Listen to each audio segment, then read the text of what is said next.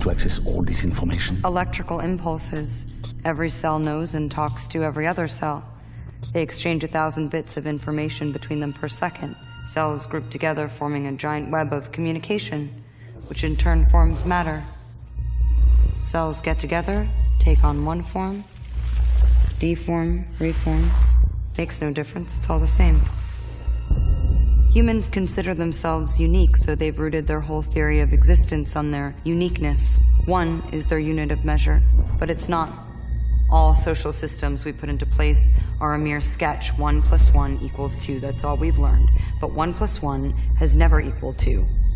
There are, in fact, no numbers and no letters. We've codified our existence to bring it down to human size, to make it comprehensible. We've created a scale so that we can forget its unfathomable scale.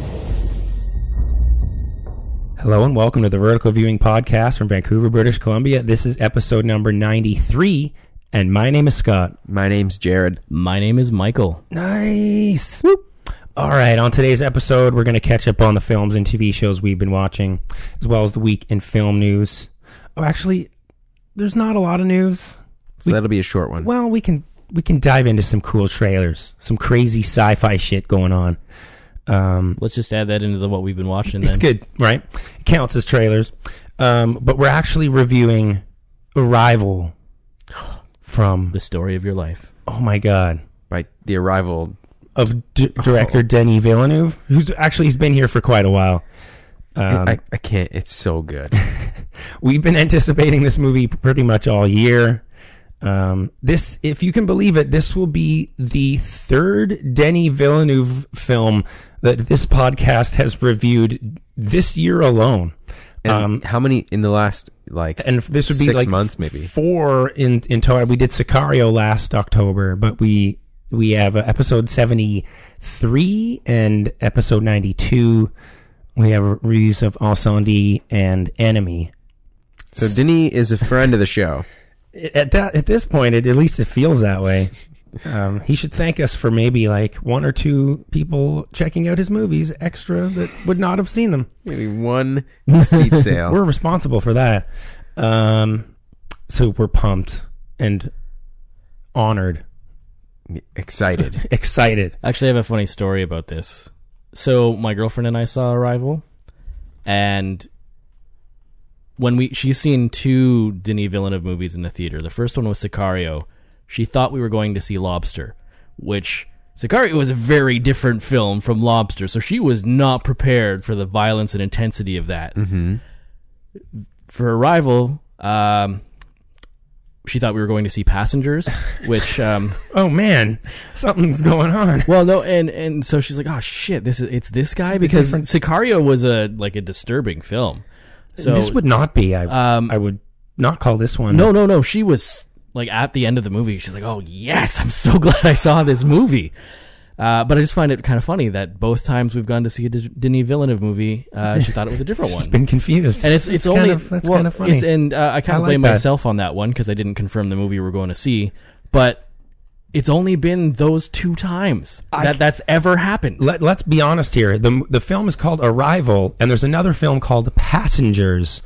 Totally like airports, uh, like getting Yeah, I, I'm, yeah. I'm, wi- I'm feeling that actually. It is a confusing time I- to I go to just- the to go to the. I just cinema. like to think it's the universe saying she needs to see these films. So thank you, Um, e-, Ev- universe. everyone, we don't know about passengers yet, but everybody needs to see Arrival. Uh, and everyone also needs to go to iTunes and click the subscribe button. And then you're also going to f- give us a five star rating, four stars if you're not, not having the best day. Um, That's all there is, really. A four or five. yeah, The other that's what counts. options. But, but then you're putting yourself right in line for a sweet recipe Uh, Yeah, last week we had borscht. borscht. We had uh, some really good submissions for some tasty bowls of borscht. Uh, what do you guys want this week? Hmm. Hmm. Tim was telling me that fajitas should make a comeback. We months ago suggested that. Um, so I don't Fajitas- want I don't want to ask for fajitas again. It's boring. Like, what are you gonna do? no, they're not. What are you gonna What are you gonna do different? I think oatmeal cookies are probably what we should ask for here. I'm not baiting you, listeners, but what are you gonna do different? I don't think we need a recipe for oatmeal cookies. The ones we're eating right now are pretty damn good. We kind of I'm, I'm baiting you. we've reached the, the pinnacle of oatmeal cookies. uh, how about uh, some sort of alternative quesadilla? okay, So not the standard quesadilla recipe, but like a artichoke twist quesadilla. on Y- yeah, yeah, yeah. quesadilla. hit up iTunes, leave us your quesadilla recipes and your five star reviews. Uh, please also go to verticalviewing.com, click that donate button. It's super shiny, super cool. Uh, you help us offset the cost of seeing movies, putting on the show, slicing out some internet pie. Mm, mm, internet pie. Yeah, It's pretty good. It's also a little costly. just mash it into It's your not ear. free. No, no, you got to rent out little slices of pie that fit into these little these little boxes down in some refrigerated basement. Uh, no one knows how the internet works, but that's the that, internet that's is it. made of pies. That's it, actually, guys. Uh, your Now I thoughts? get no, no one. That's the crazy thing. Uh, your thoughts and recommendations go to our email address. It is verticalviewing at gmail.com. We're on Twitter at verticalviewing. Uh, yeah. Like I said, verticalviewing.com, the donate button. We appreciate. Uh, We're also on Instagram at anything- Vertical View. Yes, yes. We appreciate anything that the listeners can do. Um, yeah. Anything else, guys? Any other housekeeping things? Instagram still going strong, or no? Yeah. Well, um, I I don't know. I haven't You looked you at it. wouldn't know. If I, that's not a good sign. Um, I uh, sorry, I have a couple of photos from Fan Expo that I need to post up on there, which I think will be good. yeah, okay. We should have had a booth. We should have had a vertical viewing booth at the Fan Expo. We dropped the ball there, guys. Uh, but let's get into the show. Let's. Red, what do you got? What have you been watching? Well, uh, nothing too exciting. Just expanding on uh, a couple things I've already talked about. I watched, uh, got all caught up on on Westworld, um, and I have been reading more of uh, the world of Adina. Uh, from Mobius, Ma- Moebius. Moebius. I'm not quite sure of the pronunciation still. Um, uh, but I also read a pretty cool short story by Ted Chang in a book that you sent me, um, and I was really interested to read this the short story that inspired Arrival. And I didn't know where it was. I didn't know what the name was. So I was like, maybe it's just the first one. So I just started reading, and it very quickly I was like, nope. But it was so awesome that I couldn't stop reading it. So uh, everybody should check out the story that is called "If You Wait One Moment." Let's just delay for a minute, and here we go on the phone. Sorry, it's called Tower of Babylon, and uh, it's fantastic. It's a story of a, a guy traveling up the uh, legendary Tower of Babel, uh, but it's a little bit different than uh, than the legend that we're familiar with. So Nice. Okay. That that's it. that's it for me. That's all that that Red's got. Okay, Mike, what do you got? Uh, I watched a bunch of stuff on, well, a few things on Netflix. The Sherlock Christmas episode, uh, of the BBC Sherlock. Uh, finally, I don't know how long it's been on Netflix because it just showed up as season three, episode four, which is weird because it's not really part of season three and it's not part of season four. It's a Christmas special. So there was no notification, and we just happened to come across and say, oh, crap, here it is. So I watched that. Uh, it's an interesting premise because it takes place with obviously the BBC with Benedict Cumberbatch and Martin Freeman is in present day for anyone who's seen it. Uh, if you haven't, I guess it's not so obvious, but there you go. Uh, this one takes place back in the Victorian era, like old school London, just like the original source material, except it kind of s- bounces back and forth, and you realize as you're watching it, I guess this is sort of a spoiler, that it's all in Sherlock's mind. Like he goes into his mind palace and he's trying to figure something out by pretending that he's back in the olden days, uh, solving one of the old like cr- classic stories, The Abominable Bride. It's pretty good. So he's psychotic. Yeah, basically, he's a high functioning sociopath. He said that many times in the show, uh, and he does this by b- being the drug addict that he is and shooting up with like cocaine and heroin and stuff, and it just puts him into this weird meditative state where he can just disappear into his mind. Yeah, it's a bit a bit bit, bit weird, but overall, a lot of fun. Where- So where did you see this? It was on Netflix. Hmm. It was Like, on Netflix. Yeah, they they finally added that. Uh, I'm looking forward to season four, which is supposed to come out January 1st, I believe. So this just is rolled in with all the other like episodes. of- yeah, because or was it a Christmas edition? It- it which was- uh, scares me that it we're was- already into. well, the Christmas it was supposed season. to. It was it was the Christmas special, but it had very little to do with Christmas. There was like they said Merry Christmas at the start. that was about it. qualified. That's Uh, it. Yeah. Because good season three ended on a bit of a cliffhanger in which Moriarty, who you thought was dead, Moriarty. who may still be dead, you don't know, just shows up on the TV screens everywhere in Ah, England saying, Sneaky Pete. "Did you miss me?" Uh, and so this He's is a tricky one. this that is sort of Moriarty. yeah, exactly. He's all over the place. Rick and Moriarty. Uh, yeah, so this is really just Sherlock's reaction to it. So like, hey, we still got a little bit we can squeeze out of this, so let's throw this into the special. And he goes into this mind palace to try and figure out how the cr- how the hell this guy could still be alive. What the fuck is this? Is this like a Doctor Who Sherlock mashup or something? Or It almost feels like I guess it's Mind Palace. it's Oh, is, yeah. is it got like an element of ma- like Dickens kind of magic going on? Is that what's supposed to be happening there? Or well, who who originally wrote Sherlock Holmes? Arthur Conan Doyle. Was it Arthur wasn't Conan Doyle? but I mean, sort of a little bit of a Christmas Carol. Well, no, kind of no, ma- like because as I sprinkling said- of magic. As I said, there was like they said Merry Christmas once.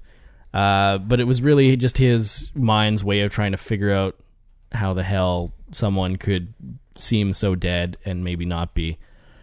Uh, because the whole crime that he was trying to solve was about a woman who shot herself, but then seemed to come back and kill other people. Uh, Okay. yeah, so I won't ruin the mystery of that Yeah, that's like not very jolly. but it re- it reflected Moriarty's death in season two because he shot himself right in front of Sherlock. So he's tr- trying to figure out how the hell this could actually be something that someone could fake and fool everybody. So it was kind of neat. And how long is this? It's like an hour and a half. I think that all of the episodes are they're, they're movies. Ninety minute. Yeah, the seasons are only three episodes long, but they're ninety minute That's episodes. crazy about that show. it? Well, that's the BBC for you, right? Yeah, so They it, do really short seasons and Yeah, but it's just like when you you sit down to watch a TV show and w- you know when you're, you're only about f- halfway through it when you think you've watched a full episode. It's it's you can't just it's harder to binge that show cuz we don't need to as much. I think when the shows are super long, True. you don't want to watch six in a row because you Yeah. do them one at a time. yeah, exactly. Hmm. Um, and it's only three episodes a season, so in three days you can easily bang out the season. Yeah, and they there's so much time between all of the seasons because they just go on to do sci-fi CGI blockbusters in between, playing Smaug and Dr. fucking Strange. Doctor Strange and Smaug. Bilbo Bagaz and. um. All right. Well, I watched Lucy, directed by Luc Besson. Oh, did you? What'd you think of Lucy? Was it a shiny poop? I wanted to like Lucy. 2014, directed by Luc Besson. I thought this movie was way older than it is. It has Uh, a special place it- in my heart. I Tread, ca- tread lightly. I kind of dig it a, a little bit. I wish it was more like Crank. Because Crank. What? Because Isn't Crank like self-aware though? yeah, Crank is Crank is hilarious and ridiculous and terrible and trashy. And this doesn't think it's trashy. Uh, Lucy, if, if if y'all aren't familiar with the ridiculous story of Scarlett Johansson's Lucy, uh, it's based on the false premise that we only use ten percent of our brains, and then if you could use hundred, you would become like pure Imagine. pure energy or some goddamn thing. um, and and and let's get it straight. Like we don't use ten percent of our brains. No, you like just use different parts at different we, times. we use way more than that. That is absurd. Um, We use our whole brain. It's just we couldn't figure out how to track that. It's just so it didn't. complete We nonsense. Use, we use our whole brain. but you have these like ridiculous um lectures going on throughout the movie of, Mar- of Morgan Freeman. of, of Morgan Freeman. So like, if Morgan Freeman says, "What's up?" Like you kind of believe, like, Yeah, If you're a that's dumb true. audience member, what you're gonna Oh, would happen if you used twenty percent of You your gotta, brain? Morgan you gotta make Freeman. sure to use Morgan Freeman ethically, ethically Yeah. when you're a writer in Hollywood. yeah, people will believe whatever he says. yeah, yeah. uh, they just like tap right into like March of the Penguins. They go, oh yeah, is that he did that right? Yeah, Yeah. Um, Look at those penguins march. it opens on like a CGI ape. This movie, like Lucy the ape, is kind of where she gets her name from, I guess. Well, they're talking about As in- Lucy the Missing Link. Oh, Yeah. Australopithecus afarensis. Yeah, yeah. The uh, Who the she meet- fossil that she- links she- she, like, humans to she, she meets apes. she meets this the the goddamn uh, chimpanzee at one point. That's like true. she like touches this like does a sort of god finger touching thing. This movie's kind of good, but it's terrible. So That's, that's why I like it. if you stripped away like um like it's like kind of like hackers plus limitless. that's a good way of talking about it, actually. I mean, What there's are like they hacking? well in the way the that world. and- but in Hack the world. in the way that hackers it has like these really like it's really like the editing is really fast paced and they're cutting in these like uh, sort of stock footage and stuff of like old clips. Futuristic stuff. It it feels really like disjointed and crazy and night like nineties. Like Lucy feels super nineties. It does, Oh, actually. sweet. Um, it's Maybe like I should watch it. it's a Lilu origin story kind of. I thought Lilu. Lilu, yeah. From the fifth element. I could see that.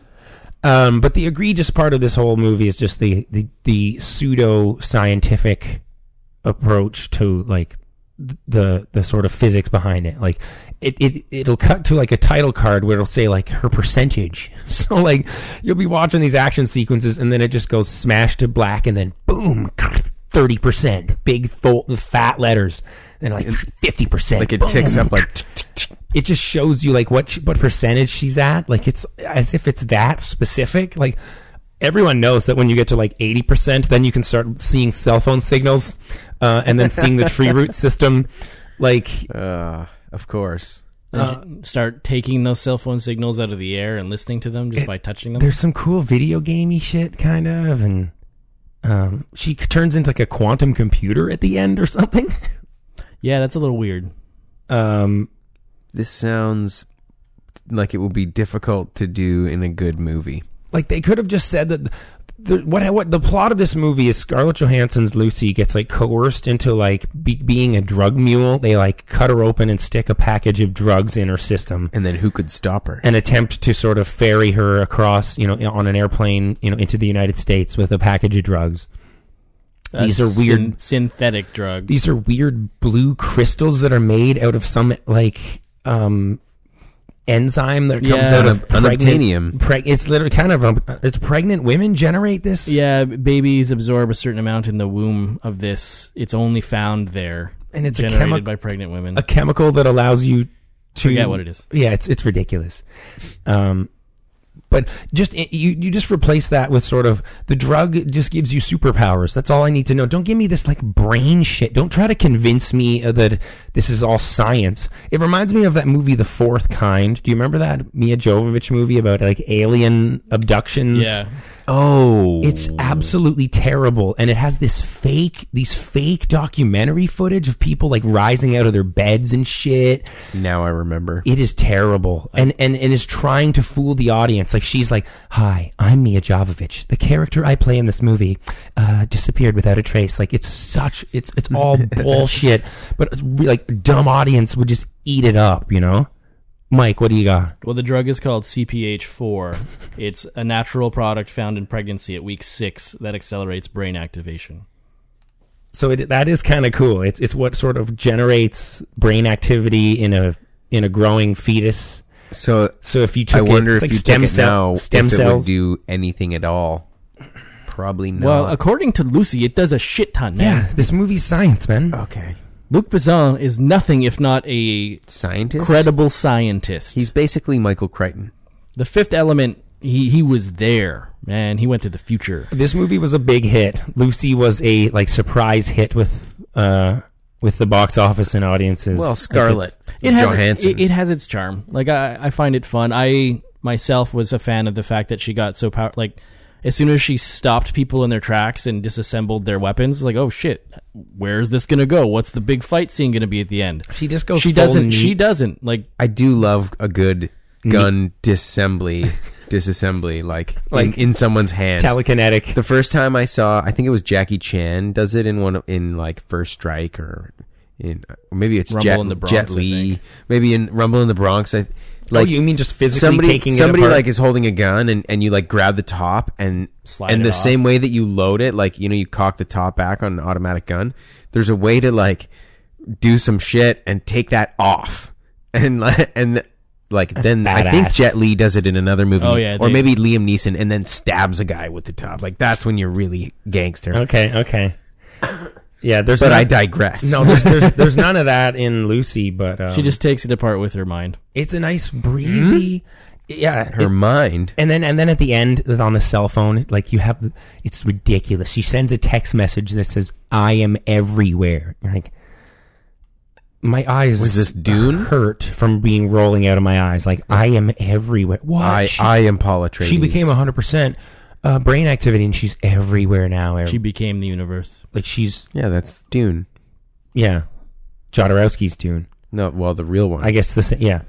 this movie is not Frank good Herbert's. I, I I wish that lucy was more self-aware like it t- it's if it took itself a little less seriously f- then i'd be fucking all into it but it thinks it's pretty smart which is pretty egregious so fuck lucy There's some cool scenes in there though. You gotta admit that. there are some when she sees the root system of the trees and there's some coo- there is some cool stuff and then when her face melts off and Well, like shooting the guys through the the wall because she knows where they are.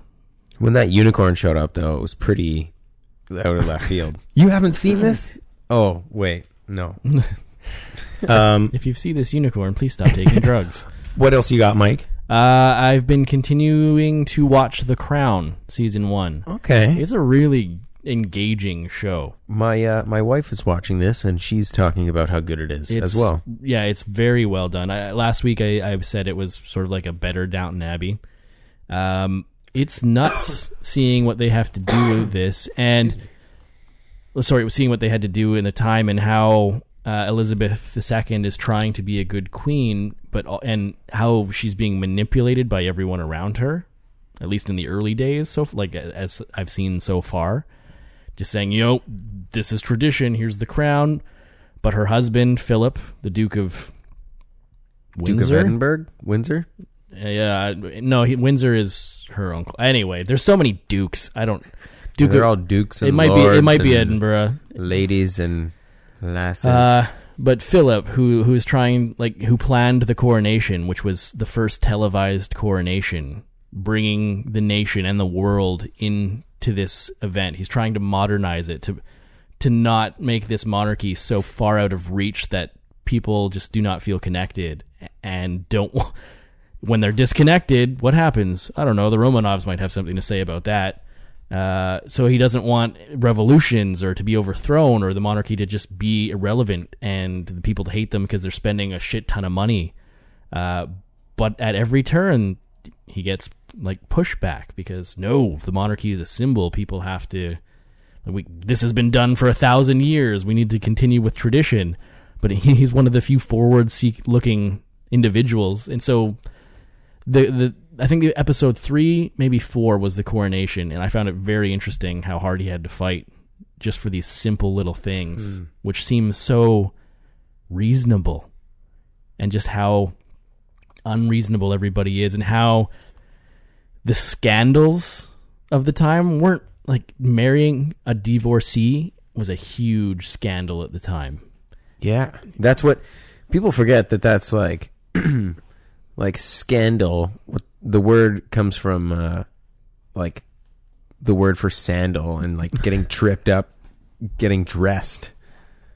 um some but it was wasn't anything to do with uh it, it was to do with like having another mistress or something sorry excuse me Yeah, it's uh it's very it's so soap opera y what actually is happening in this family.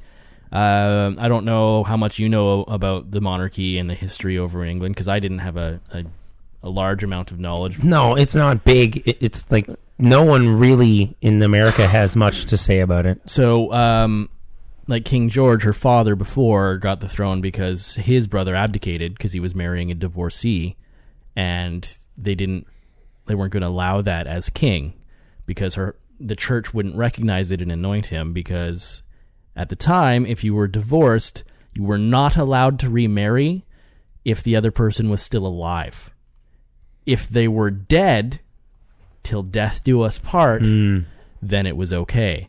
So he abdicated becoming king. His younger brother George took over, that which led to Elizabeth II, and her younger sister is ne- like gets involved with this divorcee as well, and then everybody works to push them apart. And so the struggle is very interesting to watch, and Claire Foy, who plays Elizabeth, does a very good job of being conflicted at every turn because she wants to be a good queen, but and but she also wants to be a good sister and family member and daughter and wife, and all they're all at odds. So I talked about it last week. I'm done talking about it this week. I- Um, I am It, it's like do- you're not looking up anything about the real Queen Elizabeth, I guess, to avoid to fact check. spoilers Oh, of- in real life. No, no, I'm not. I'm waiting for this to tell me because it's doing a fantastic job. I won't bring it up again. Just know that No, it's pretty big. You should I, check it I'm out. getting a lot of people mentioning it. it's very, very. I have good. to fact check myself there. Sa- scandal comes from the word snare, not uh, Not sandal? Not sandal. And it's just anything that trips you up, right? Yeah. Anything that holds you back. So back in the day, that's what would have been crazy. There would have been no wardrobe malfunctions. It would have been marrying cousins and stuff that was crazy. Oh, you're you're gonna marry a divorcee when his wife's still alive? No, you can't do that. I wonder, like, what happened, like at 3 a.m. though in those bedrooms. Like, that it got really freaky then. Yeah, when you're repressing all that shit all day, what do you do at night? Oh, Must have been nasty. Also, the, the the queen and her husband sleep like just like the king does. The the monarch sleeps in their own room, like separate from their spouse, which just blows my mind. The way it should be. just blows my mind. In a queen sized bed too. Any bed that she sleeps in is queen sized. Uh, I see what you did there, dad joke. So, uh, I watched for the very first time in my entire life Backdraft, Ooh, directed by Ron Howard. I, I, I had never seen Backdraft in my whole life. it's a lot of. Good. I haven't watched this. You've never seen Backdraft? No. oh, With the Kurt- fire stuff is Kurt crazy. Russell? Holy shit! Uh, you got Kurt Russell, you got William Baldwin, you got Robert De Niro, you got Donald Sutherland. The cast is insane on this thing, man. Some big names. This is a rated R firefighter movie from 1991. Oh, a good good vintage. I might say this is still like the gold standard for firefighting movies. it's shot unbelievably well. Like even to this day, I don't know how they did some of the fire effects. Like it looks like people are inside of fireballs and like actually dying. I don't know how they did some of the stunt work where these people, you know, stuff is exploding and guys are like, it looks like people's lives are genuinely on the line. They probably were. I don't know if you could make this movie the same way now. You certainly wouldn't do it in all of the sort of like. There's very few like VFX in this movie. Who uh, who directed? This would be Ron Howard. Ron Howard. Are you all right over there? Or? Oh yeah. Sorry. I'm here. the the authentic like feel of everyone in this movie. Kurt Russell plays like his own dad in this. Feels like Back to the Future during like the opening Like in a flashback kind of way? Yeah, Okay. Yeah. Um, like he, pl- it's like total Marty McFly stuff with him, like being like, oh, I got a mustache and I'm your dad. Old, old fat makeup on. It's really bad. Um, but there's like a cool Pulitzer Prize f- like scene, like basically spoilers. Opening scene, Kurt Russell Senior dies in like a big fire explosion, and his son watches the whole thing. He's like, "Take your kids to work day, shit." yeah, Good because time. firemen want to take their kids to work. Yeah, but he jumps. It's like "Duh, dad, dad, and he jumps out of the fire engine and witnesses his dad just crispy body getting blown out of a window. And there's like a photographer there. crispy. Yeah, like photographer there snapping photos of his this little boy staring up with like his father's helmet crying and it's like this in within the mythology of the movie it's this Pulitzer prize winning photo Right. which I thought was actually kind of all right it's on the cover of Time and Yeah, that's like in the Tick. That's how uh, Arthur is inspired. His 'cause when his dad gets crushed Yeah. by the spaceship, there's a picture of him like Uh, lo- holding an ice cream cone, like looking at his heroes die. But in this case, maybe similar to the tick, um, he's actually he gets inspired to be a fire. Well, he actually always wanted to be a firefighter.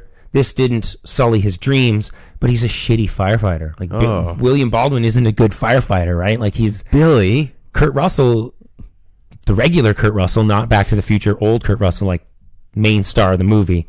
He's like this badass, of course, Kurt Russell style Born and firefighter. raised. Yeah, just Fireman. running into buildings, saving people. Meanwhile, Billy Baldwin's saving mannequins from Oh, Billy. yeah. Not This- saving them well. Well, he thinks he's saving people coming out with a fucking mannequin. um, but yeah, like the, the movie's basically centers on like an arson case where somebody. It's almost like a mystery movie.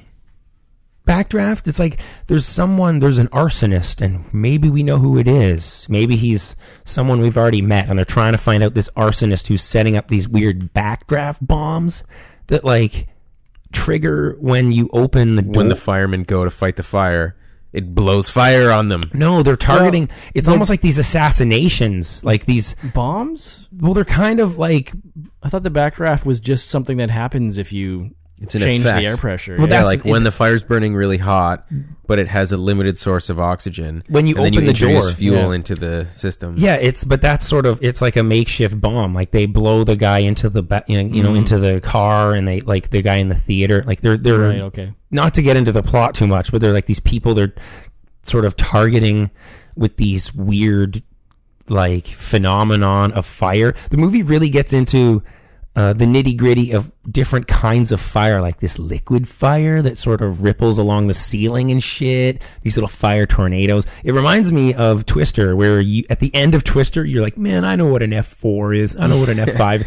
There's a great st- Tim when Tim saw. Uh, Twister for the first time in 96. He said the people next to him at the very end of the movie, when you see that F5 tornado, that giant one, the guys next to Tim apparently went, That's definitely an F5. like, as if you were some expert now. Uh, that's kind of what Backdraft does. Like, I felt like I was kind of a pro on the different types of fire and Ready to put on your firefighting gear and you check that door for heat.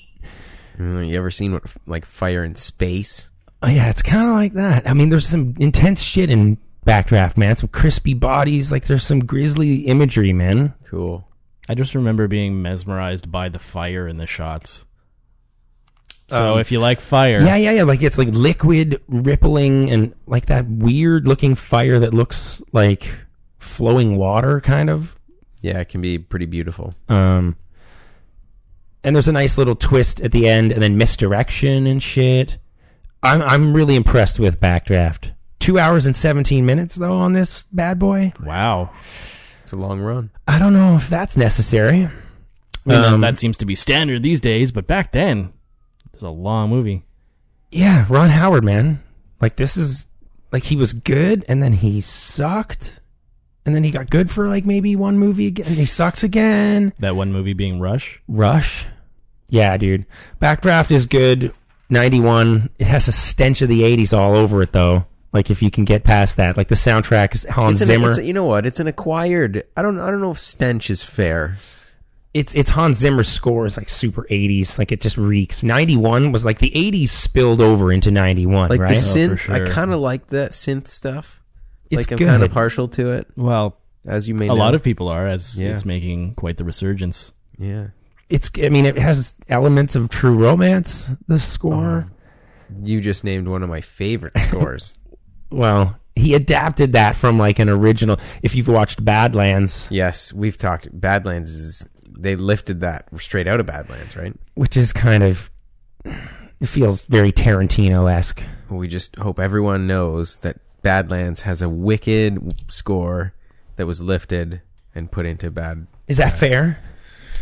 Yeah, It works, right? It's the same. It's like a remake. put It's like into a True homage. Romance. If you like that, like plink, plinky um, um, Xylophone kind of. xylophone sounding music, that's straight out of Badlands, people. Well, and it echoes. The, the the movies are very similar. So Yes, yes, they are. Badlands, y'all. Badlands. It's very good. um, I didn't get a chance to watch Planet Earth uh, season two or ep- you know, like the series two, the one that's just running. Uh, I've downloaded it. I've got it in the chamber. I'd love to watch it. I'm going to be checking it out soon. I'm sure that you saw the clip that just was spread all around the internet this week. There's Um, been a few. People are very excited about some of this stuff. Well, the main one would be like this snake iguana chase that is maybe the best action sequence of any movie this entire year. Did you guys see this No. one? No? Is it narrated by Sir Richard Attenborough? David Attenborough. Di- sorry.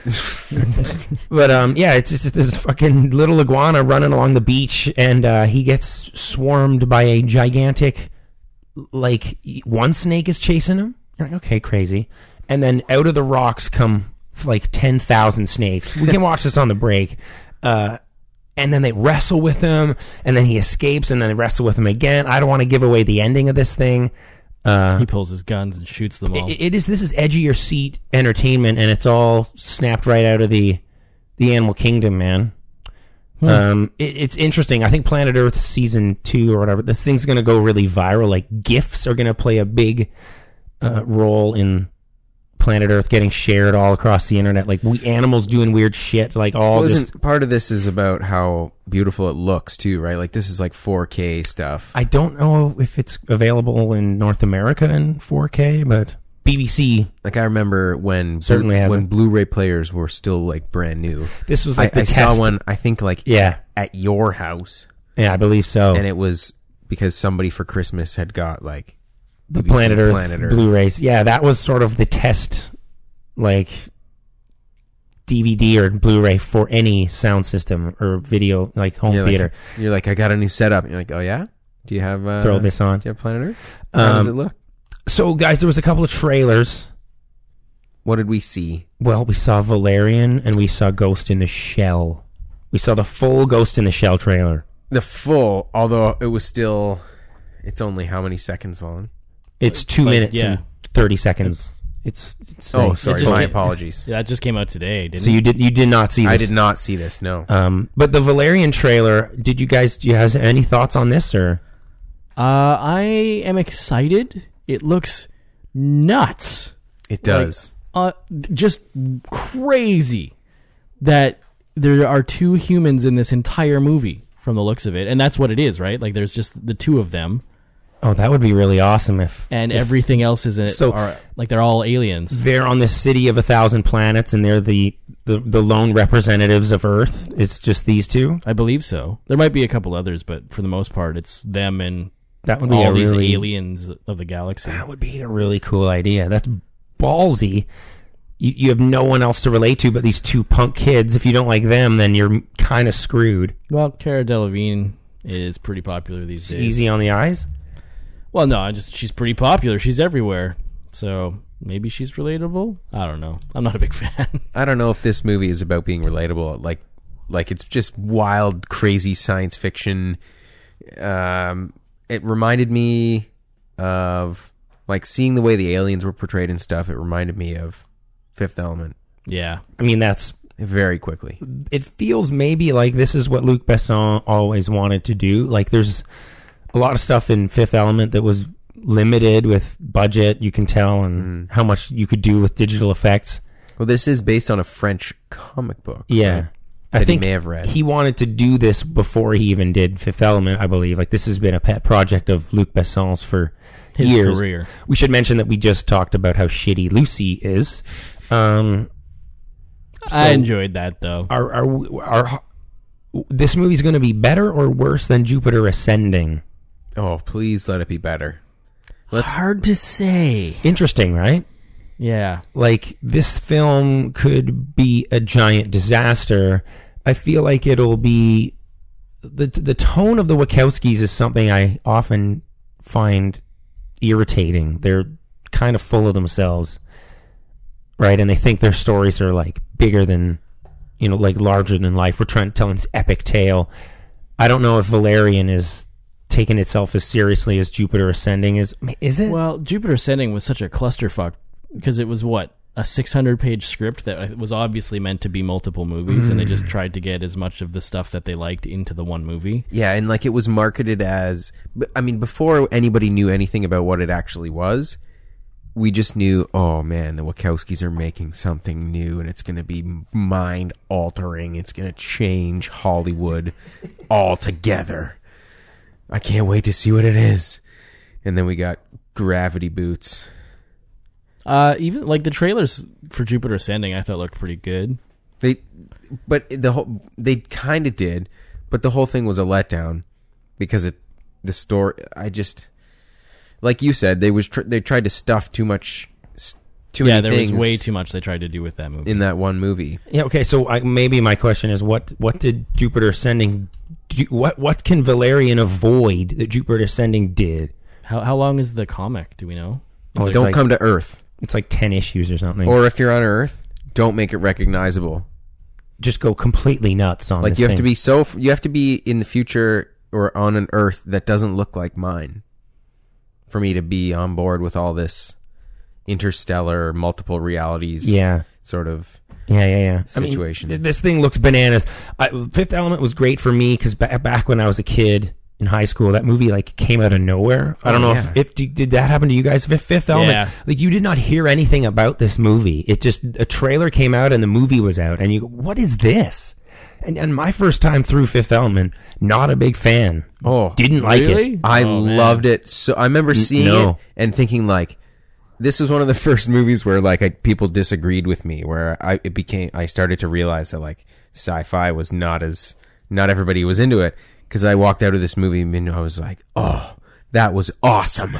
I love the aliens. I love the desert. I love everything was so cool. The elements was sweet, and they're like, oh, It took a okay. while to, to grow on me for I whatever saw it reason. twice in the theater. I think. Yeah, you got to appreciate the tacky orange and like I love Corbin Dallas, man. If, if, if nothing else, that movie deserves my love simply for the opera scene. yeah, Like, I wonder I if love that. Rihanna will give us something similar in Valerian. Is like will they cut her stomach open and pull stones out I just I feel like Rihanna's going to fill the same role. Like there's going to be a musical number that's going to be super weird. She's just No. reprising her role from Battleship. yeah i was gonna say that she wants to be a Yeah. badass love it. Thank you for the battleship reference. Yes. Um. So guys, speaking of aliens, mm-hmm uh, That's not a good transition. no, no. Carry on. go ahead Oh come on, do better than that. Then you got what do you got? Oh, are we transitioning to the review? Well, what do you? I thought we were going to Oh, talk well- about the Ghost in the Shell trailer. Well, I mean, we can. and I, I don't know if Red has any comments on that yet. So uh no i'd like I- to watch it at the break maybe I didn't. Okay. I, I, am not a huge fan. It actually lowered my interest in the film. it, looks. Oh, the, no. the trailer isn't good. oh no okay well we'll have to investigate there is one more piece of news though that perhaps might be of interest Miyazaki. that's correct miyazaki uh it's not official like the movie hasn't been greenlit but uh, we do know that Miyazaki is sort of semi out of retirement. He's making a movie about a little caterpillar. Yeah, Boro the caterpillar. Sounds adorable. He's Caterpillar. making kids movies He's now. so small that he could easily be squished between your fingers. That's all we know. That's that's it. Hmm. I love that detail. Yeah, and you I- could squish him. So easily. Oh no. Like so, I look forward to some more Miyazaki Yeah, it's- magic. It's, it's funny that he's. I, I hate when directors say they're retiring. Like, just don't bother. You know, Well, just don't it's- Going if- on if- hiatus. if it you happens in retire- every in every profession, though, right? Like old people, old people get old, and then they can't not work. You know, I know it just bothers me. Just don't. Just don't make movies. we never would have got Fury Road. You know, Well, I think it's just like they get burnt out. They're like, fine, I'm done with this. And then they get some time off. Like, okay, I'm refreshed. yeah, I Let's keep- forgot except- about this the shitty side of this. Ex- I want to do a movie Yeah. again. Except for Tarantino, he can stay retired, in my opinion. How many more uh, films does he have to go? Two, I think. Okay. Um, but it's Steven Soderbergh's coming back. He's got like a NASCAR movie or something, which might like if Steven Soderbergh is making a movie, sign me up. Hmm. Um, NASCAR. Interesting. Right. So now, Speaking of aliens, speaking of aliens, um, get your coffee stain, get your coffee stains ready, And just, then turn them like outline them in Sharpie. just just press the, the coffee rings into your placemat. If you make a lot, you'll make a really, really Cool alphabet. big You message. can order your food at the restaurant with just placing your coffee rings. Spilling coffee. Yeah. well, you'd only need one ring. Yeah, Oh, to, man. to order your coffee, you would have to only have one ring. Yeah, your whole order would go around the. Ah, fuck yes. Let's check out Arrival.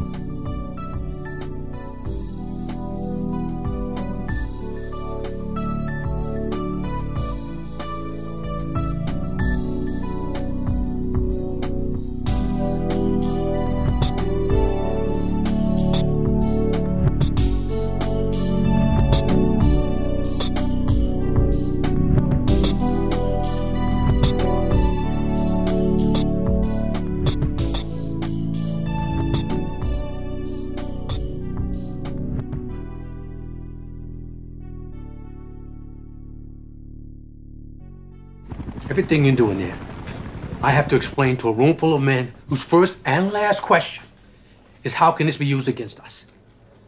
Kangaroo. What is that?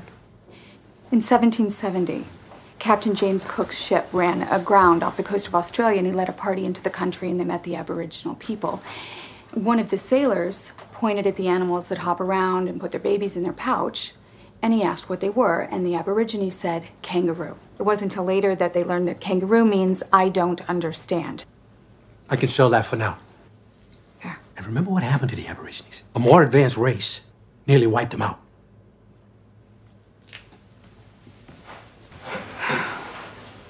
It's a good story. Thanks. It's not true. But it proves my point. So that was a clip from Arrival. A linguist is recruited by the military to assist in translating alien communications. Uh, Arrival is directed by Denis Villeneuve and it stars Amy Adams, Jeremy Renner, Michael Stuhlbarg, and Forrest Whitaker. Not bad. Pretty good cast. Yeah, pretty Right? solid. Forrest Whitaker could have been in it more. Was Michael Stuhlbarg the guy, uh, CIA guy who was also in Doctor Strange last week? Exactly. The like Nick, the guy that was sort of Doctor Nick. He was the second, in, like the sort he of was like last- cynical. lackey to Doctor Strange's sort of surgeon character. And this Yeah. week, yeah, he's the CIA director who has his phone stolen. Uh oh. Uh, so Arrival, guys. Yes. This movie kind of came out of nowhere. We thought, Denis Villeneuve, you're just going from Sicario. you- oh, sweet, you got Blade Runner 2 coming out. Awesome. Yeah, We that's gonna can't- be great, isn't can't it? wait. Oh yeah. No, by the way, I just Oh, what's that? as we said, in my back pocket, Yeah. I, I just, m- I happen to have perhaps Scott's going to say maybe the best alien invasion movie ever made. Big one, big praise. But I gotta say, not an invasion movie. Well, then what is this? Let's go around the room. What do you think of Arrival? well, they're they're definitely It's contact, trespassing. right? First Definitely contact. Trespassing. We don't even, interesting thing, we don't even see first contact in this film. They just skip right over that, which I thought was an interesting call. But, um, Red. Let, Yes. let, let's hear. Let's hear your thoughts. What do you think of Denny Villeneuve's arrival? Oh man, I am getting more, falling more and more in love with Denis Villeneuve. Like this guy is amazing. He he chooses fantastic material. Um, this one was brilliant. Like from the screenplay, e- every aspect of this film.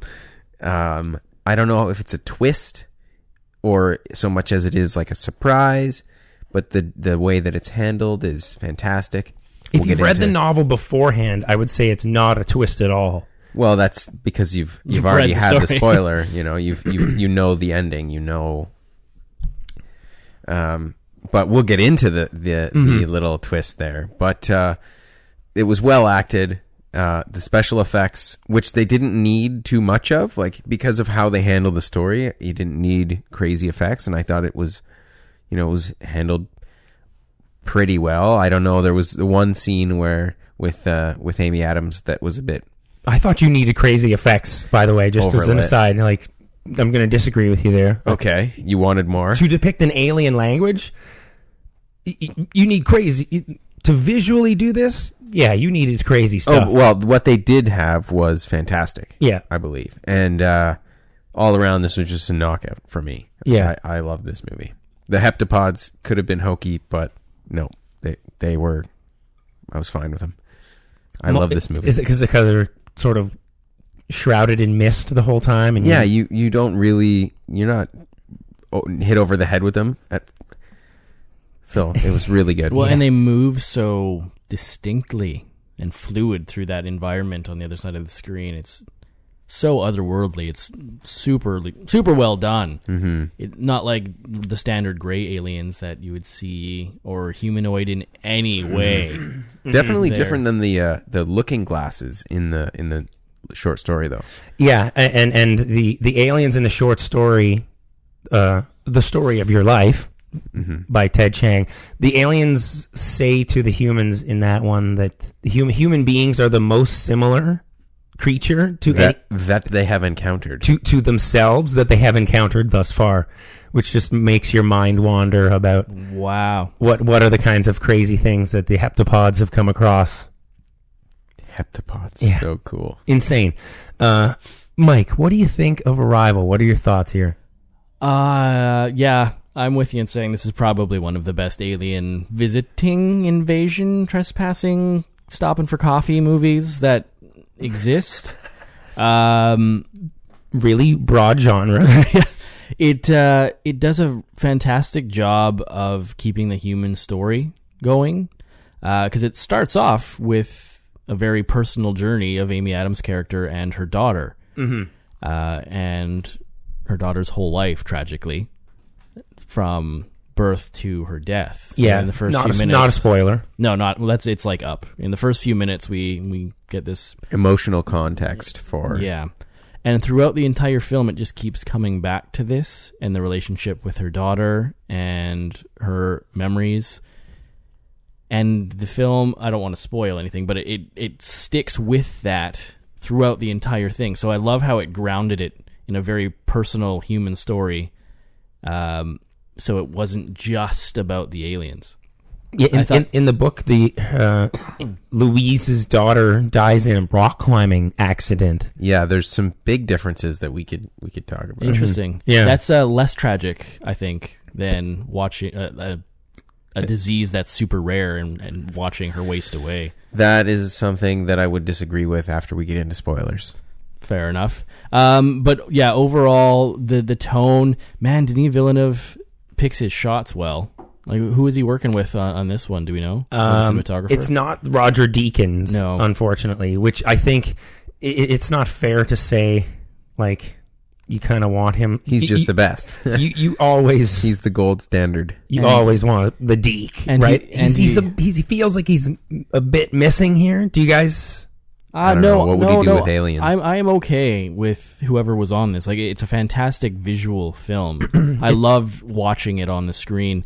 And his choice of composer is this the same composer he's always worked It's with? Johan Johansson who did Sicario. Yeah, that's not surprising. and the, the music in this movie tripped me the fuck out with that whining alien sort of you, you know you know those violins that Yeah. go like, It was a little- yeah, it's fucking insane the sound design uh, and choice of score was everything in this movie is great. I'm just gonna keep saying that, but the the tones, uh, how the movie starts, where everyone is unsure, like what what's going on, and there is that sense of dread, even though n- they haven't attacked anything. There are these giant jelly beans just hovering, and they're very ominous. And as a small little human, it's going to affect you. And as the film shows through TV, it affects the world in many ways.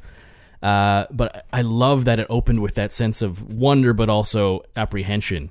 And then as it as it goes, the, the music actually changes when the relationship deepens between Amy, Amy Adams and the heptapod. So I, everything is amazing. Um, I, I do want to. We, we're not doing a vertical slice, right? We're, for this one, I'm I, not. I just Well, want to they're point all- out. it's it's we're at like 93 or we were at 100 I want percent I on want to RT. point out Rex Reed from New York uh, New York Observer.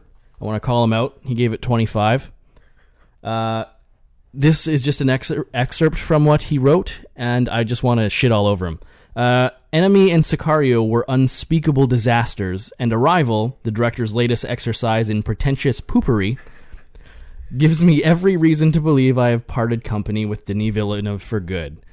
S- see you later, buddy is this Armand White like d- are we watching the same films Yeah, that's like a troll. yeah who Cop. like, Like- Armand Armand White Yeah, used to be a, just a exactly. troll critic right who is this guy I don't know. Does Re- he- Rex Reed is kind of a troll critic, if if I remember him. okay so correctly. he just has no joy in his life and wants Yeah. to shit o- over things that are amazing Scott, how did you feel about what did Arrival? I, what did I think about Arrival? Um, yeah, this this thing is, as you said, it, it is a knockout.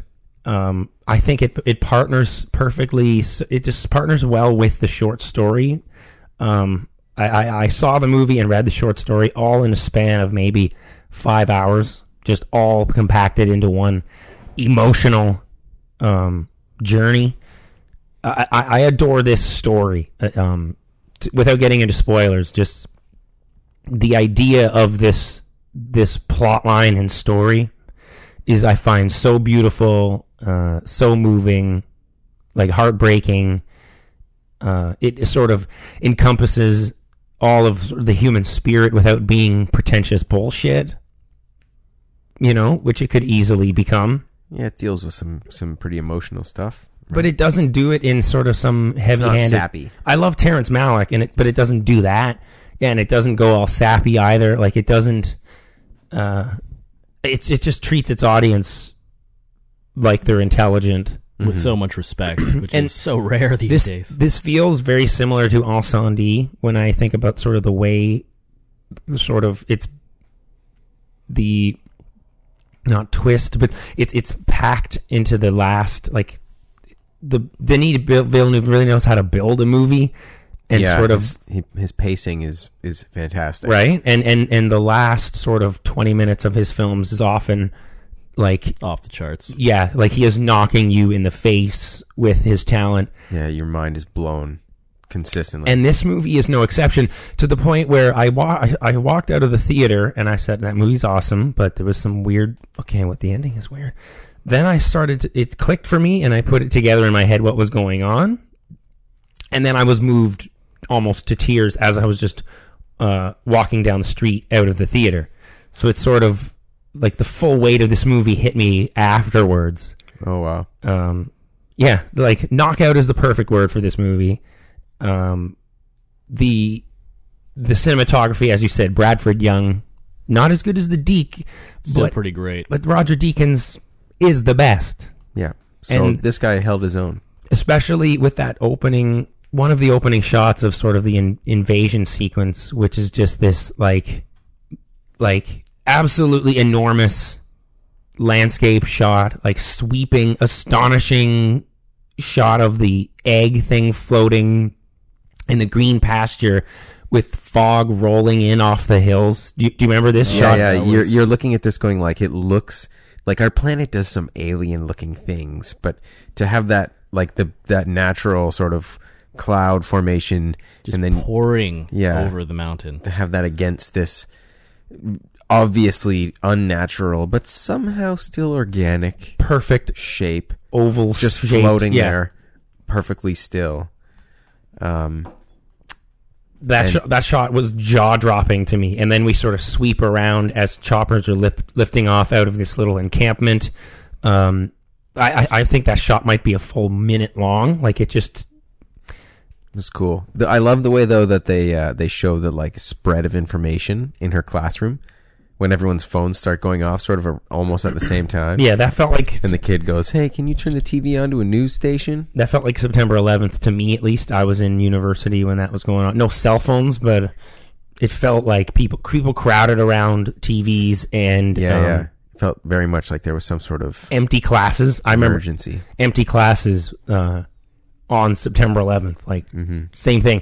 And in this case, like they treat the way that an alien invasion or an alien contact, it feels pretty realistic. I don't know why. Like, but it does it strike you guys as like it feels like there are measures in place and the governments kind of are calm about it and they're not Well, there's like procedures and people are following Yeah, they're well, they're just I it does that well because in a situation that's so unbelievable, all you can really do is follow the procedures that you've been trained for. So everyone's just following their job to the letter.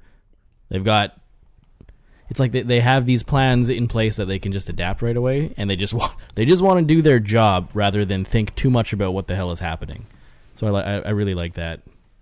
yeah yeah It- there's a lot we don't know about what the first contact was like but i guess it doesn't really matter because we're the story's about decoding the language and communicating with amy adams character's relationship to the language itself, ironically, Like everything becomes else- really important. yeah like it's very very basic outside of that as well i mean like it's as simple as like you described that she's a linguist that they bring in and she goes to the bottom of this big thing a hole opens up and she goes inside and communicates with the aliens to figure out their language in a room like she she goes in through a small hallway into a room and there's aliens Mm-hmm. and they have what hept- heptapods they have Just uh, this giant window. seven Do- do you- seven Seven legs.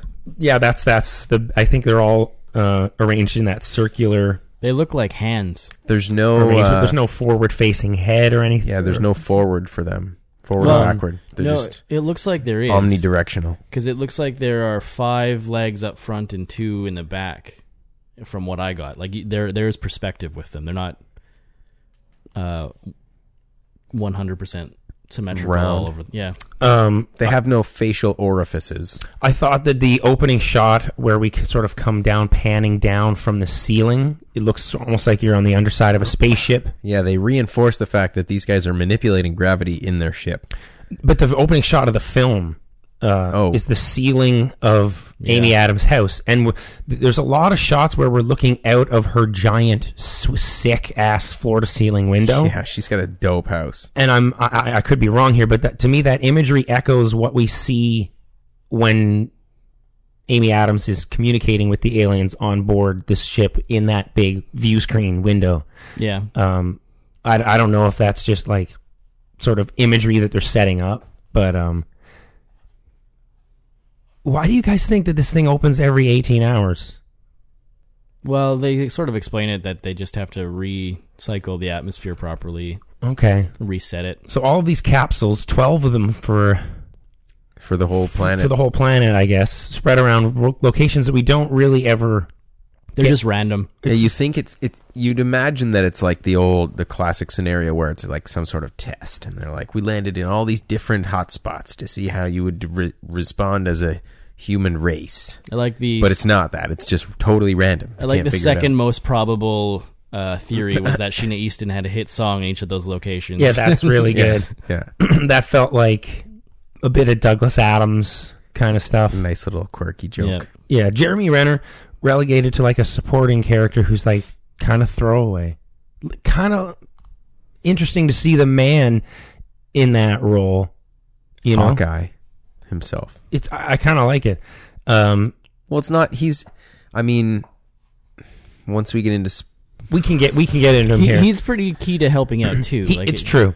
Um, It's just the story is about Louise. yeah, it's, not. It's Amy. Yeah, Adams. exactly. It's focused on Louise. So Uh, so basically, we get raised up into this little hatch, and then gravity starts shifting, which is badass. When looks so cool. when they're sort of have to jump vertically, and then gravity takes over, and they're sort of walking along, It's like a forty-five degree rotation, A- and a then you walk up hallway? the wall. uh, and Yeah, then look- oh. and then they get into this room where they're communicating with the aliens through this giant sick Barrier. It's like an invisible barrier, IMAX screen, and then which- there's cloudy mist on the other side, and then you can see so seven-legged monst like gigantic creatures. Those guys are inside of the capsules, right? They're Well, they're on the other side of some barrier. So, they're, but they're in the capsule there with you, but you just can't get to them. Yes. Because in the book, um, th- there there are these th- like viewing stones, basically The the lenses, right? They're looking glasses. looking glasses, and all they are are just these sort of relics that appeared on the ground. Um, they're just sort of TV sc- giant TV screens that allow you to view the aliens because the aliens never come down to Earth in the book. They Mm. actually stay in orbit, so you never meet them like Face to face. they, they are sort of they don't want to come down to Earth's atmosphere and stuff. and you're looking through a screen. so I did like that touch when they changed. They, that's a great change for the movie, I think, to have them there, sort of just to cross the It's barrier. definitely more powerful visually. Um, Well, yeah, it makes the urgency, eh, Yeah. which is a, w- strange word to use with the heptapods, but like they need to make sure that their visit is a success. Er Urgency is not at all. Urgency might be the perfect word for you to use with the heptapods. why though?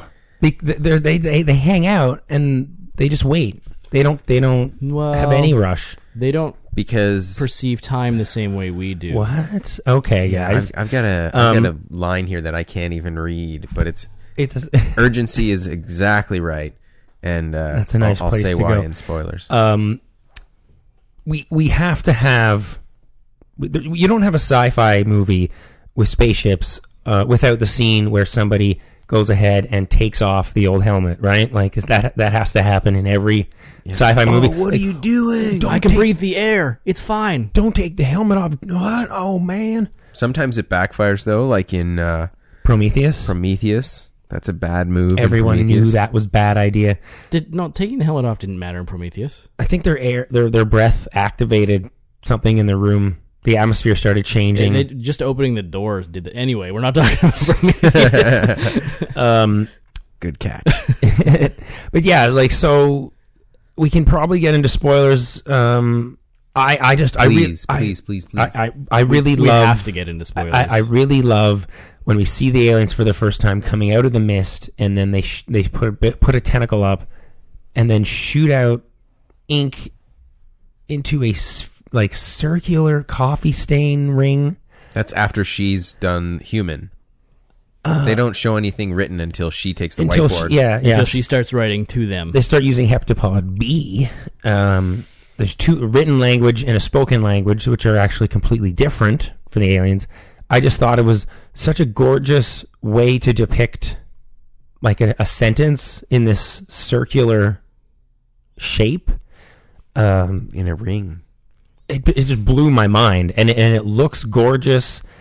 Um, with them sort of silhouetted against this white background, with this, these these beautiful ink shapes taking form in front of you, uh, it, it's just mind blowing. Like I, I- if you if I'd read the book beforehand, I would have no clue how they were going to do this movie. Right? You you would Oh think yeah, to there's yourself, big questions if you haven't. Yeah, you would think ha- like that's why this movie is such a knockout It, like translating the idea to screen and, and doing it this way with these sort of circular language and the the way that the shape of the language reflects their perception of reality Oh, the whole like th- the fact that someone decides to make a movie out of a, a short story that's based on this Sapir Whorf hypothesis thing that's it's such an abstract so out there. What a what a gamble. guys W- What's the Sapir Whorf thing? Oh, it's it's just about the fact that how y- your perception of reality would uh, Oh, change based on change your language Yeah. or but also vice versa. uh, so spoilers for arrival starting right now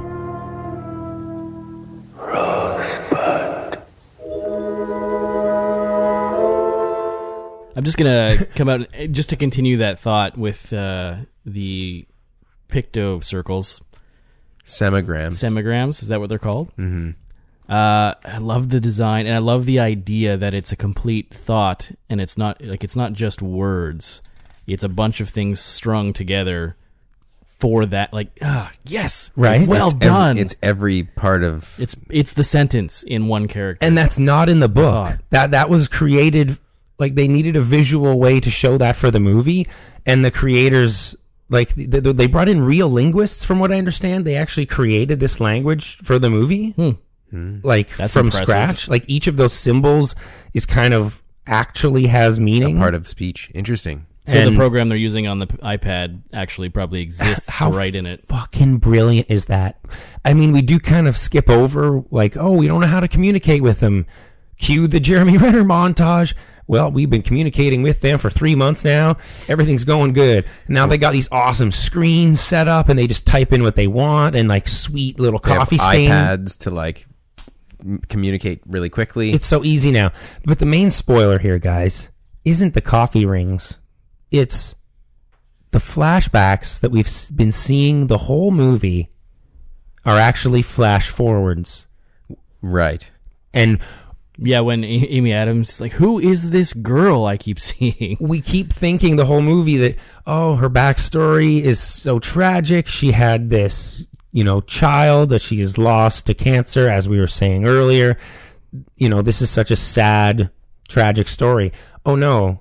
No, that's actually her future. That's going to happen. She's And she's- remembering forwards. Mm-hmm. and she's fully aware of it now. And it, she has learned a language, and the language has altered her perception of time and space.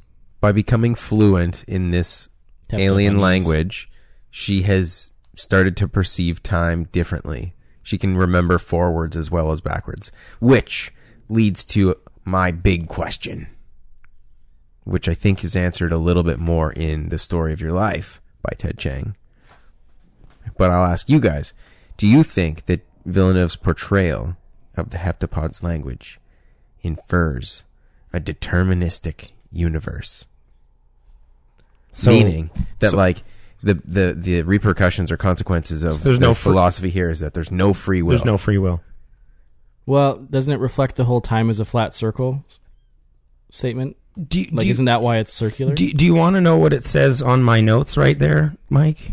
hey, there we go. it, it, it, it, it indeed says time is a flat circle, which is like the the theme of True Detective, or at least one of them, is represented literally in this movie. Like you literally have flat circles representing like perspectives of time, I guess. They're- I don't know if they're exactly flat though. Like the parts seem to be like three dimensional when she's when they squirt them out with their ink appendages. well, they're still 2D, Yeah, but uh, you can read them on a screen. Well, the deterministic question, huh?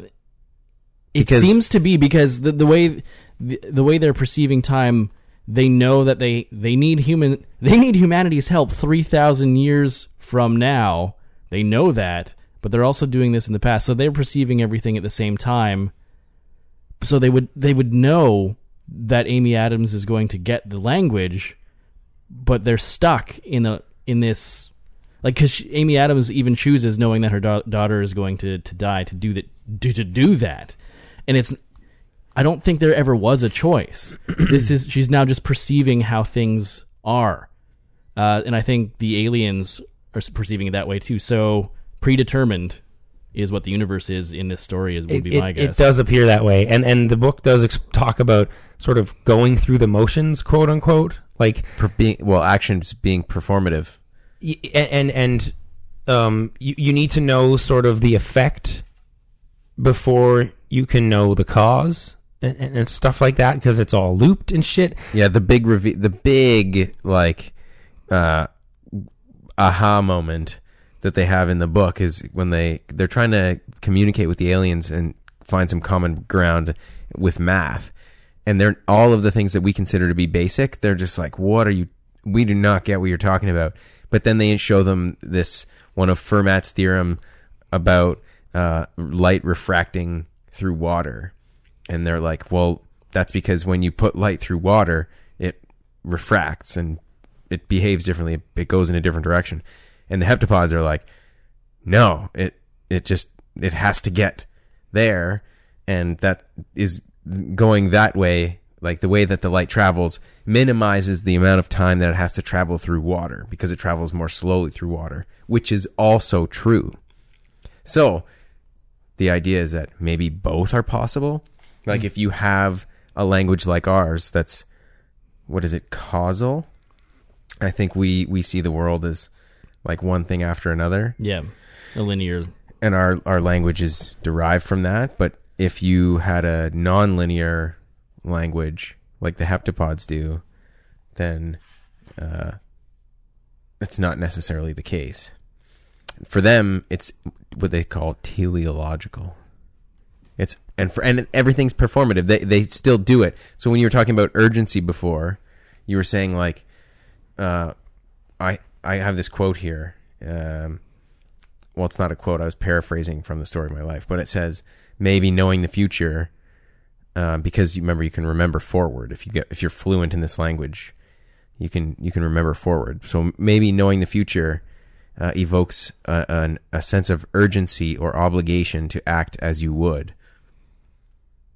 Yeah, I would agree with that. That that seems to be coming across in the film, like in every scene, specifically the climax of the film when she's trying to get the Chinese to stand down.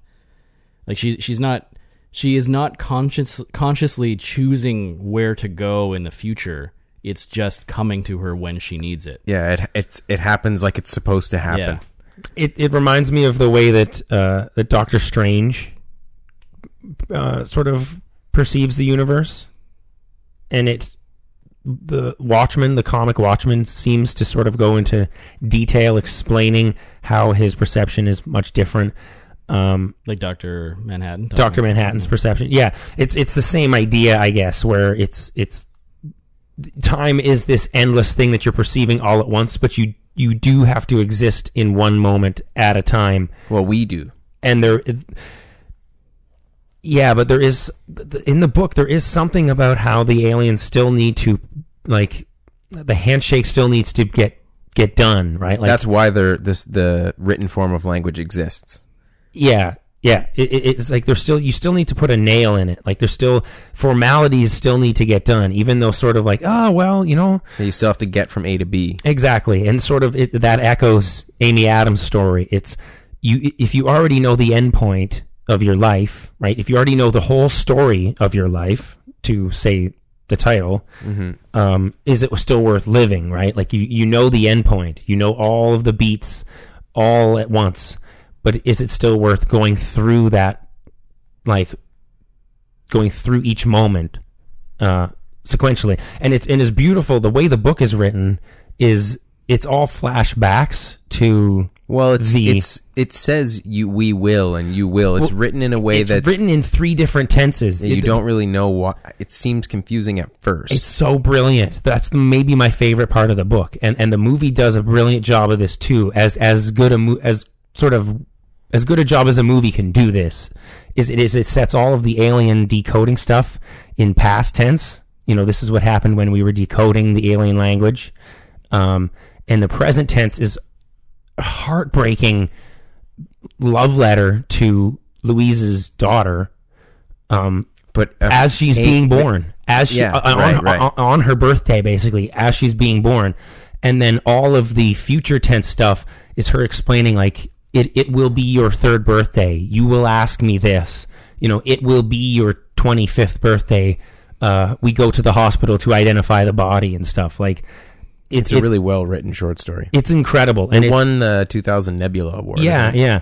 It's just heartbreaking f- to sort of have all of these memories played out, um, and and and having this tinge of h- melancholy with each one. You know, knowing that you know the daughter's going to die at age twenty five, and Well, she's the paradox, right? And and I have two things. One was that you had said earlier, it's more tragic that she dies of cancer. Um, so it's, these are kind of connected.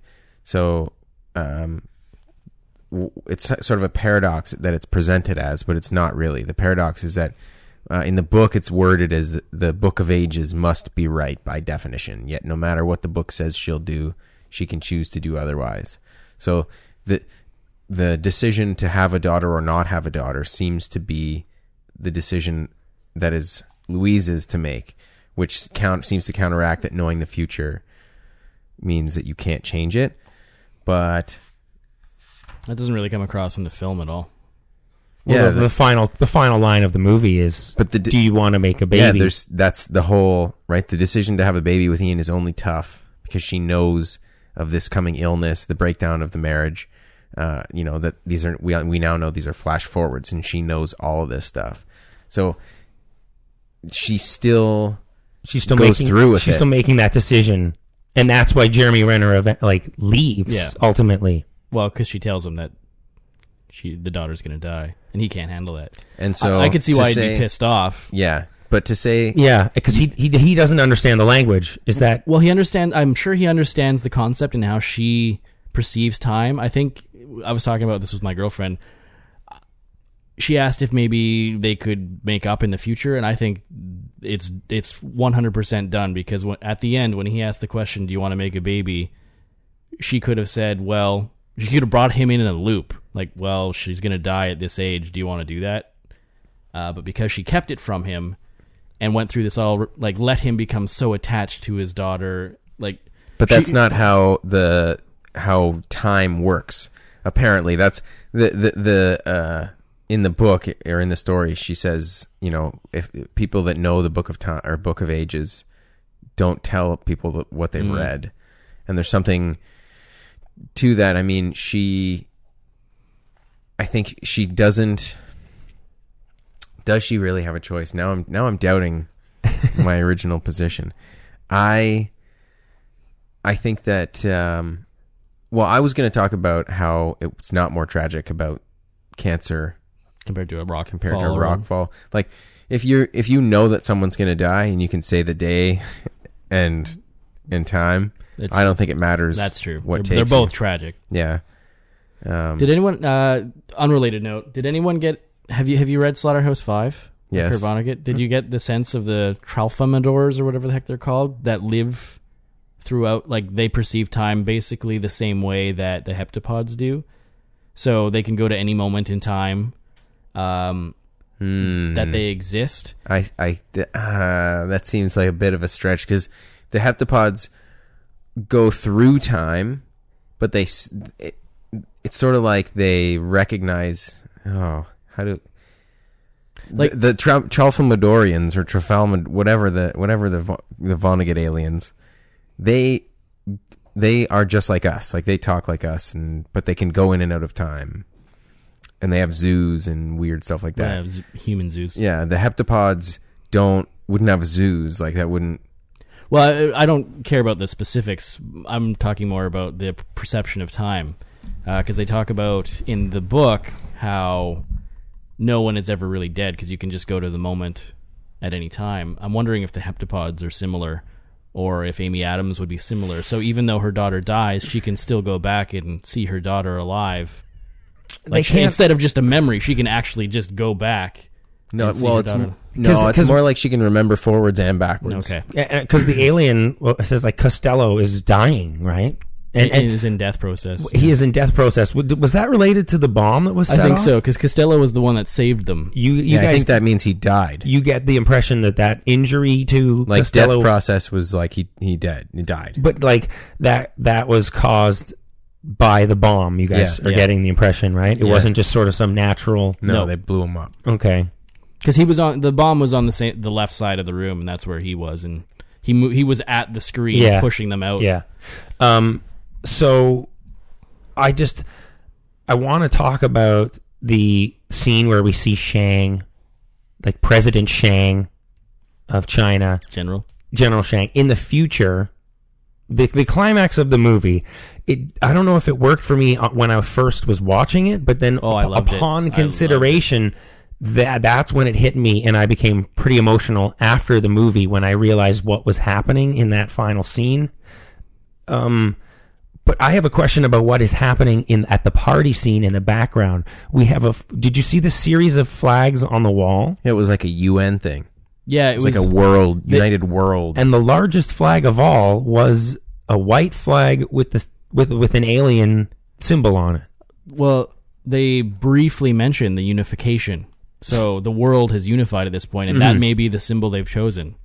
And so I, I just wonder how much of the world is perceiving time in this in this circular way now. Like how she, it looks like uh, Louise has written a book, you know, The heptapod language, yeah. yeah, the, for the dummies, universal language. or something, and you can just buy it at Kohl's or fucking Chapters, and Yeah, you're good you- to go.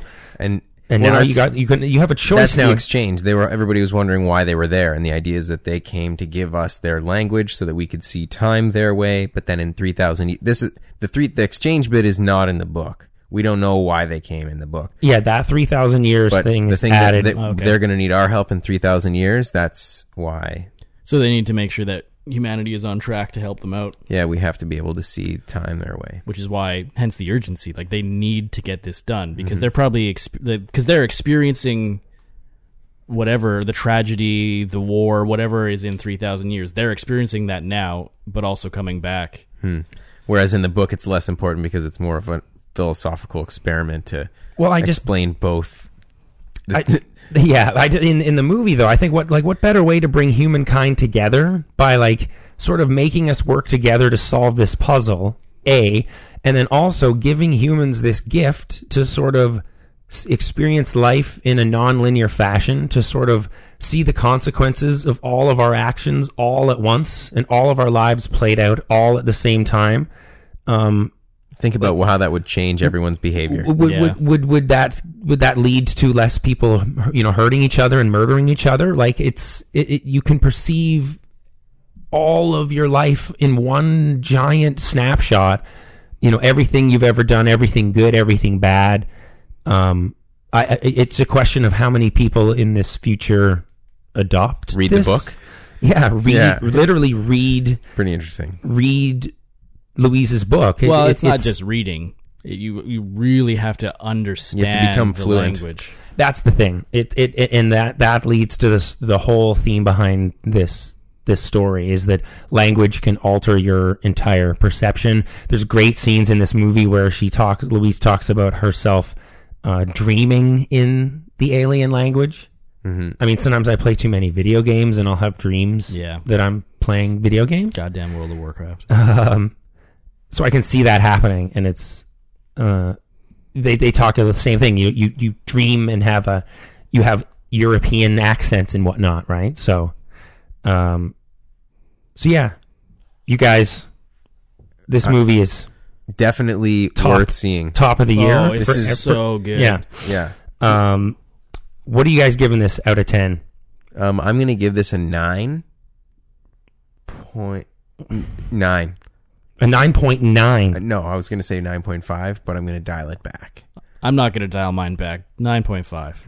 This is a nine point five for you, eh? I loved the themes. It was executed immaculately, uh, and just seeing a sci-fi movie that you know w- was intelligent and went in a direction that wasn't explosions and shit like that. Mm-hmm. Uh, it was a nice concept. I loved it. I was so refreshed by this. It might only be a nine or an eight point five if I were to No, let the personal. no, no, yeah. Well, it, I'm giving it a 9.5. I'm, Yes. I'm just saying we don't get enough films like this. And man, Denis Villeneuve, fuck yeah, that guy. A deft touch. this short story is like tailor made for a Denny Villeneuve film. Like just the way that the structure can lead to that reversal at the end. Who's our And, screenwriter? Do like we got to give them some props. um, it's like Eric Hessinger. Hessinger. well done, Good on sir. him, yeah. I mean, this this this little thing that was written in such an obscure way gets expanded to such a emotionally rich, mature, spectacular, heartbreaking. Mm-hmm. Yeah, nine nine nine point oh for me.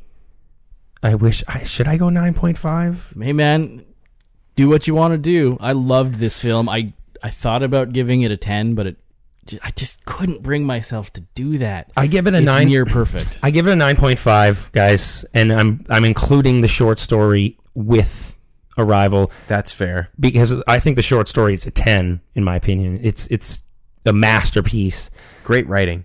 heartbreaking, beautiful. Please rush out to see Arrival. Yeah, do yourself a favor. I'm a little disappointed Everybody. that it's only in like the small th- theater where I went. Do the work it takes. Like that's at, in Vancouver, it was at Scotiabank, but it was one of the smaller screens, and that disappoints me. I was really I was up close, front and front and center for this. This thing was overwhelming and blooming. well, I and- just mean that it seems like it's not going to make a lot of money because it's not in the bigger theaters. yeah. which is disappointing because this deserves all of your money. I don't. I think it's doing better than Sicario. So Good, good. if you see this movie and agree or disagree with our takes, please let us know. Yeah. Verticalviewing at gmail.com. This movie's in wide release now. See it. yes, really, really go see it. Support this thing, everybody. Tweet us at Vertical Viewing. and Let us know how you thought. If you don't want to email, Even if you don't like sci-fi, this thing is. I would say it's it's more drama. Yeah, it's emotionally uh, It's, it's charged. drama first, then you can get all the ink squid creatures uh, in there too. Heptapod. Did you guys catch the enemy reference where she's uh, sees the she sees heptapod the heptapod in her dream. in in Yeah, her bedroom and the, sort of scuttled into the corner? Yeah.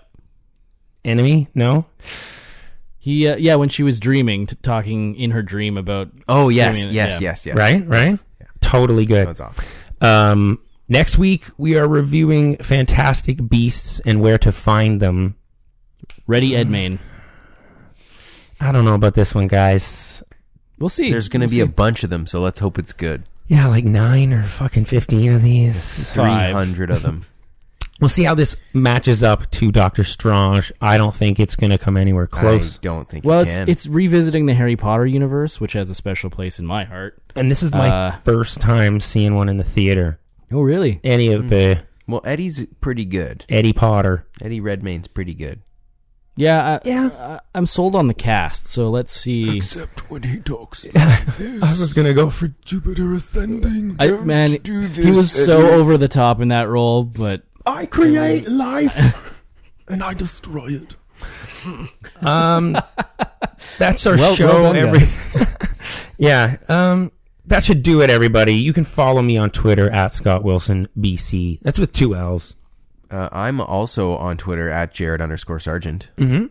I'm on Twitter at Michael R. Lind. Right then. Uh, you can follow the show on Twitter at Vertical Viewing. Vertical Viewing at gmail.com. Like we said, let us know what you think of Arrival or anything else. Uh, Send us a quesadilla recipe. fuck yeah. Please. go to, Talk to i us. yeah iTunes is where you're gonna leave your quesadillas. Uh, five star reviews plus quesadillas equal just continual free podcasts. Uh, or you can go to verticalviewing.com, shiny little donate button. Uh, whatever Dogecoins and Bitcoins you got, all go through PayPal.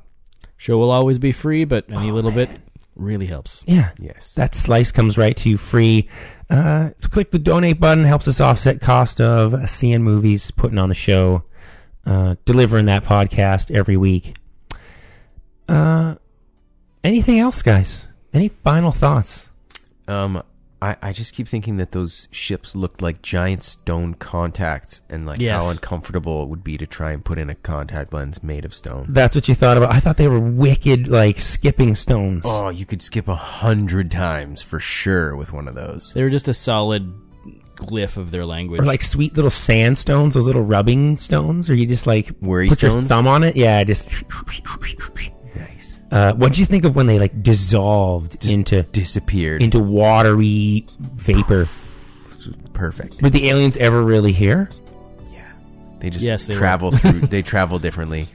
Crazy. I think they were just in Dimension VR. hoppers. They were just in VR, man. dimension hoppers. They were just doing their own Oculus Rift. maybe crazy. maybe we're the heptapods. That's the help they need. What? In three thousand Oh, years, damn. we become heptapods. We come back. We evolve into them. That's too for, much. for space travel. uh, yeah, this is one of the best films of the year. One of the best sci-fi movies of All time. of all time. Yeah. It's probably in the top ten. It's a great Easy. film.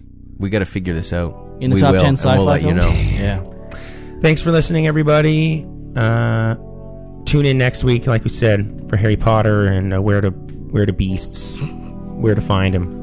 And uh, and as always, What do you do? keep it vertical. Just like the aliens. Whatever that means.